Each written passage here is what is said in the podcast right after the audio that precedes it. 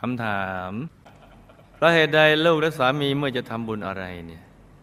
มักจะมีเหตุการณ์ร้ายๆมาดักหน้าไว้ก่อน และก็เกิดขึ้นบ่อยมาก มาเป็นระยะเวลาหลายปีแล้ว เช่นมีอยู่ครั้งหนึ่ง ขณะที่ลูกกำลังฉลององค์กถินอยู่ที่บ้าน ก่อนที่จะนำไปทอดที่วัดแห่งหนึ่งจู่ๆลูกสาวคนที่สองก็ตกจากราวเหล็กที่ใช้กั้นถนน จนแขนหักต้องเข้าโรงพยาบาล เหตุการณ์ล่าสุดจะไปสวนมนาวัดก็เกิดน้ำท่วมใหญ่มากั้น แต่ลูกและสามีก็ได้ไปสำเร็จนะคะ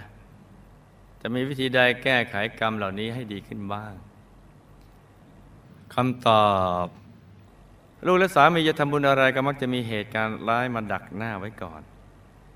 และเกิดขึ้นบ่อยๆ มาเป็นเวลาหลายๆ ปีแล้วนั้น ก็เพราะ ทำบุญไม่สม่ำเสมอ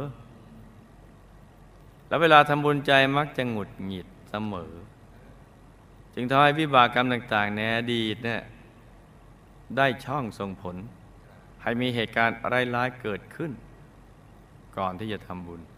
คือจะไปหงุดหงิดกันซะก่อนเนี่ยทำบุญก็ไม่สม่ำเสมอ เพราะนั้นก็จะมีช่วงที่บาปแทรกได้ วิธีแก้ไขก็คือ ก็อย่า